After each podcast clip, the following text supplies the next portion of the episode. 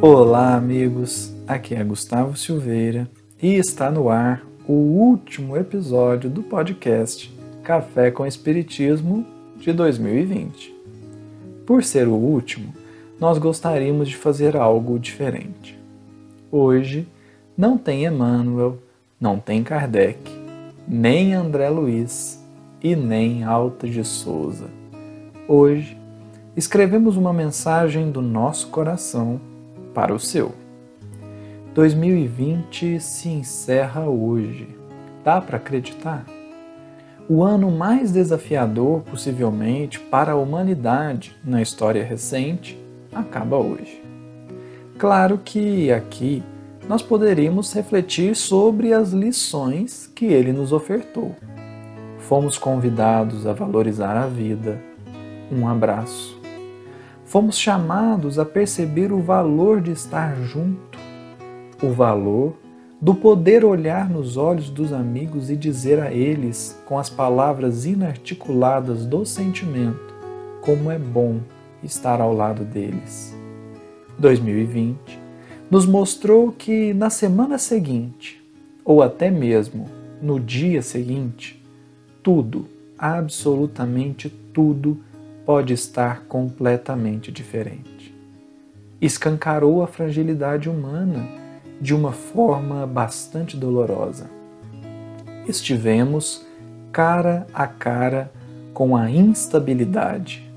Logo nós, humanos, que gostamos tanto de prever, de calcular, de fazer agenda, de saber exatamente os próximos passos, pudemos perceber que não somos donos nem do nosso amanhã. As palavras de Jesus no Sermão da Montanha, basta a cada dia o seu próprio mal, nunca fizeram tanto sentido. Mal foi possível nos despedir daqueles que retornaram para a verdadeira vida. A pandemia veio aparentemente para ficar. Parece interminável. Mas hoje, mais do que pensar no que esse ano ofertou de lição para todos nós, é preciso pensar no que nós realmente aprendemos sobre a vida, o que nós aprendemos sobre nós mesmos e o que nós edificamos de bom durante esse tempo. Nós estamos passando por 2020, mas este ano ficará marcado em nós marcas boas outras nem tão boas assim, algumas dolorosas, outras muito dolorosas. Esse ano nos ajudou a despertar o que havia dentro de nós e estava ou escondido ou tímido e que, mediante a situação difícil, aflorou. Muitos despertaram o seu lado ruim, de negligência e de indiferença.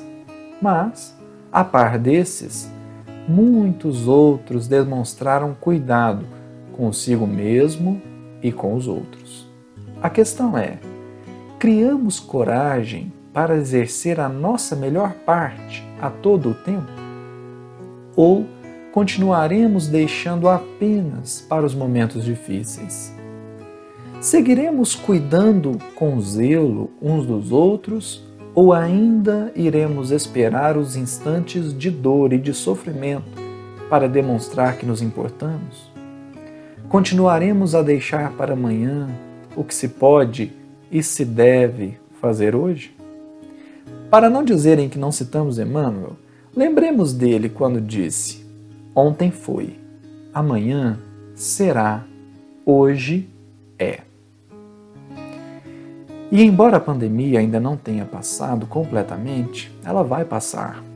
E quando pudermos voltar à nossa rotina de antes, que ela não seja como antes, mas que seja um jeito novo de fazer o que fazíamos antes. Que seja um novo olhar, um novo ânimo, que seja para reunir, reconciliar, reconstruir. Que paremos de esperar um ano melhor mas que sejamos melhores no ano que se inicia.